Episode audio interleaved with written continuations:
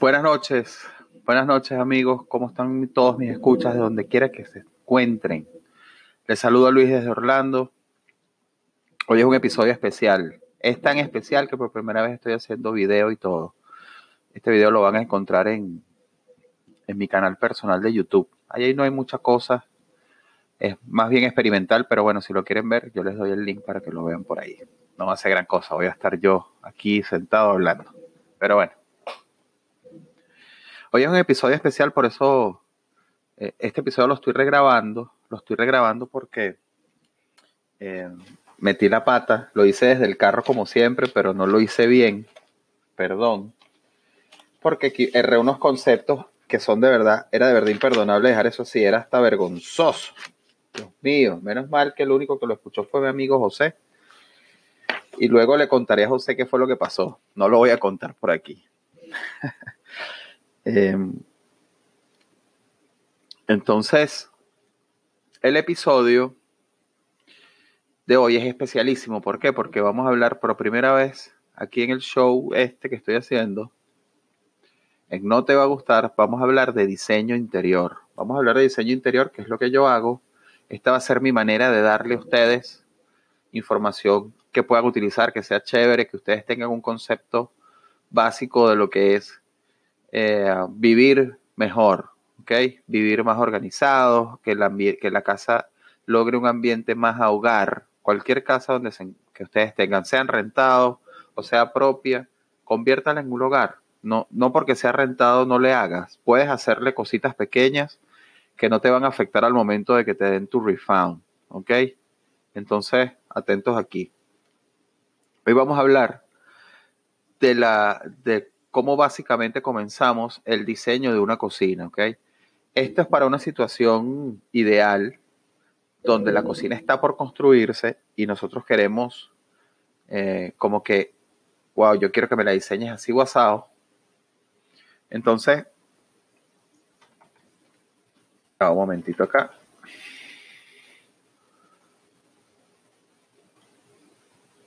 Entonces, les voy a explicar cómo, cómo comenzamos el diseño de la cocina, ¿ok?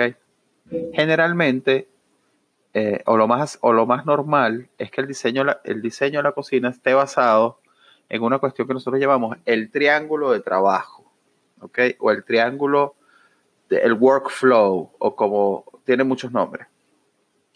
¿En qué se basa el workflow? Principalmente eh, en tres partes, ¿ok? Por eso es un triángulo, tiene tres vértices. Cada uno de esos vértices es primordial para el funcionamiento de nuestra cocina. Es lo que siempre estamos usando, es lo que siempre estamos eh, eh, usando. Pues entramos a la cocina generalmente para usar los tres. Entonces esos tres son, el primero es el de almacenaje. ¿Ok? Voy a dibujar aquí un triángulo, aquí chiquitito. ¿Okay? Entonces el primero es el refrigerador. El segundo es el área de cocción o el área donde están los quemadores, lo que yo llamo quemadores, ¿ok? Que son nuestras hornillas. Y el tercero es el área del lavado, que es, como su nombre mismo lo indica, donde está el fregador de platos, donde está el lavaplatos automático, etc. En el área de cocción podemos incluir microondas y horno. Entonces, este es el triángulo, el triángulo de diseño, las tres, los tres vértices principales de nuestro triángulo para el diseño de una cocina funcional. ¿ok? Entonces, nos dice también la norma o esta, o esta modo de diseño que lo ideal es que vaya de cuatro pies hasta nueve pies. Okay, esto es también primordial. Si es un apartamento o una casa pequeño, generalmente va a estar diseñado en el hábito de los cuatro pies, ¿ok? Entre un vértice y otro. Fíjense que yo no estoy diciendo que el triángulo tiene que ser equilátero y isósceles, nada de eso. Es un simplemente es una manera de visualizar que ese va a ser el movimiento entre los tres elementos, ¿ok? Entonces, de cuatro pies a nueve pies en cada uno, nueve máximo, ¿ok? De 4 a 9 máximo, ¿ok? Entonces, Sabiendo esto, podemos decir entonces que nuestra cocina generalmente, o es lo más común, que tenga tres formas. ¿Ok? Basándonos en esto del triángulo. ¿Qué cosa, no? Que es un triángulo y hay tres formas más comunes. Las tres formas son la cocina en U, generalmente se dibuja algo como esto. ¿Ok? La cocina en U, algo así, donde estas son paredes. ¿Ok? Está la cocina en L.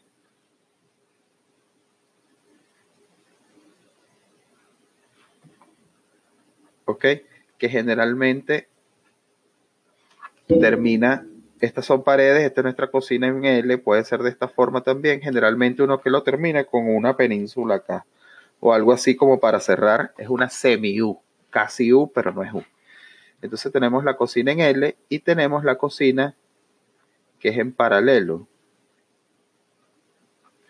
que es así, ¿ok? Donde principalmente los, los productos, nuestro refrigerador, lavador, y nuestra cocción se encuentra el triángulo distribuido de esta manera. Igualmente yo en Instagram les voy a la cocina en paralelo, ¿no? Aquí está, la cocina en paralelo. Entonces yo igualmente en Instagram les voy a poner una imagen en mi cuenta para que ustedes eh, vean pues cómo, cómo es la cuestión de estas de las cocinas que les estoy diciendo.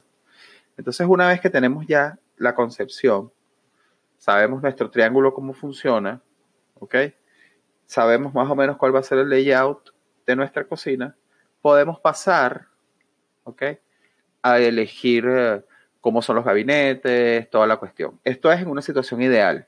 Cuando ya la cocina existe, que vamos a hacer una remodelación de la cocina, ahí tenemos que tomar en cuenta otras cosas. ¿Por qué? Porque si movemos el fregador de un sitio a otro, sabemos que tenemos que mover todas las tuberías. Eso obviamente nos va a desencadenar en más dinero para hacer la obra. Que tiene que ser que era una cocina muy, muy, muy mala y fea y la vamos a cambiar a una espectacular. Y no nos importa hacer el gasto. Pero si no queremos hacer tanto gasto, podemos utilizar, y las tuberías están en buena condición, podemos entonces utilizarlas otra vez. No hay ningún problema. Volvemos, a utilizamos eso y no tenemos que hacer ese gasto. Igual pasa con el fregadero, igual pasa con el lavaplatos, con el con la cocción, con la cocina, porque la cocina, si es a gas, tienes que mover todas las tuberías de gas, o si es eléctrica, pues lo propio, tienes que mover también toda la instalación eléctrica. Con el refrigerador pasa algo interesante ahorita en esta modernidad, porque ahora el refrigerador pertenece al Internet de las cosas. ¿Qué quiere decir esto? Que él necesita conexión a Internet, si es un refrigerador de esta generación. Entonces, va a necesitar o un punto en la pared con RJ45, que si tienes una, un cableado de red dentro de tu casa, fantástico, wow, porque lo puedes hacer vía tu internet a todo conectado vía, vía LAN, buenísimo. Si no, estos refrigeradores también funcionan algunos con Wi-Fi y puedes pues optar por esa opción, simplemente preparar tu casa con un tremendo Wi-Fi que aguante todas las conexiones que le vas a poner ahora con el Internet de las cosas. Del Internet de las Cosas también voy a hablar. Vamos a hacer un podcast bien chévere para que también se lo vacilen. Entonces, listo. Entonces, para cerrar ya, tercera vez que grabo esto. Espero que esta vez salga bien porque me quiero acostar a dormir, la verdad. Son las diez y media, seguimos aquí en el hustling, seguimos buscando cosas que hacer y cómo ayudar y cómo innovar y cómo darles a ustedes información para que luego podamos interactuar, ¿ok? La idea es que también interactuemos un poquito. Yo tiro para allá, ustedes tiren preguntas, en mi cocina es así asado. Yo les diría como ejercicio este fin de semana, 10 minutitos con una cinta de medir, vean si sus electrodomésticos, si sus tres vértices del triángulo están a las distancias que les dije. Recuerden, entre 4 y 9 pies. Si no está, si está un poco más corto, se darán cuenta de por qué es tan incómodo pasar por ahí o la cocina al momento de hacer algo, tú y tu pareja o, o alguien más se mete en la cocina, tienes a la suegra de visita y se mete en la cocina, no pueden estar tres personas porque ya la cosa ya sabes que, o sea, mientras más personas van a entrar, tú necesitas más espacio entre ellos tres. ¿Ok? Y esto te lo dice, es una cuestión de pensamiento lógico, más nada. Entonces, bueno, me despido otra vez. Digo otra vez porque tercera vez que lo grabo. Esta vez me gustó un poquito más y igual yo lo voy a escuchar. Eh, se despide Luis desde Orlando. Nos hablamos. Buenas noches.